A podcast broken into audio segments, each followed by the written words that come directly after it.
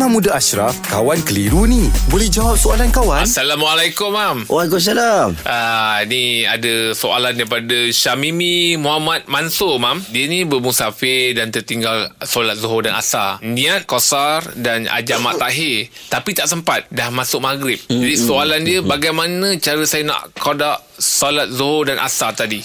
Boleh tak saya niat jamak takdim untuk kedua-dua solat tadi kalau saya kasar dan jamak pada waktu maghrib itu? Atau saya kena solat penuh empat rakaat untuk kedua-dua solat yang saya tertinggal tadi? Mohon penjelasan. Okey, baik.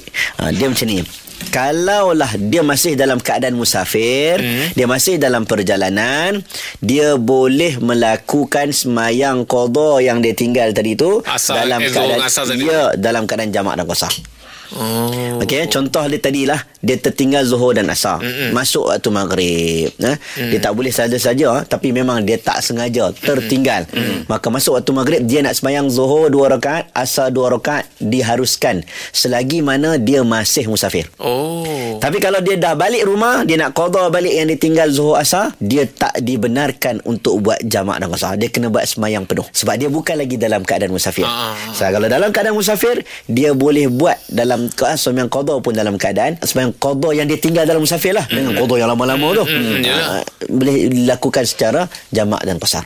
Dia balik rumah, dia bukan musafir lagi, tak Dah boleh dah. penuh dia lah. kena sembahyang penuh. Ha, ini dalam pandangan mazhab Syafi'i. Tapi mam tadi tu dia kata uh, dia nak buat uh, jamak kosar tadi kan mam kan.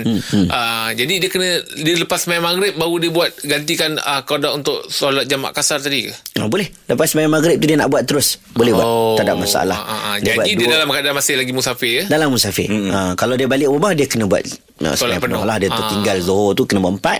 Asal kena buat empat. Kena buat empat. Baik mam. Terima kasih banyak mam. Baik, baik, baik. Alhamdulillah. Selesai satu kekeliruan. Anda pun mesti ada soalan kan? Hantarkan sebarang persoalan dan kekeliruan anda ke Sina.my sekarang. Kawan Tanya Ustaz Jawab dibawakan oleh Telekong Siti Khadijah.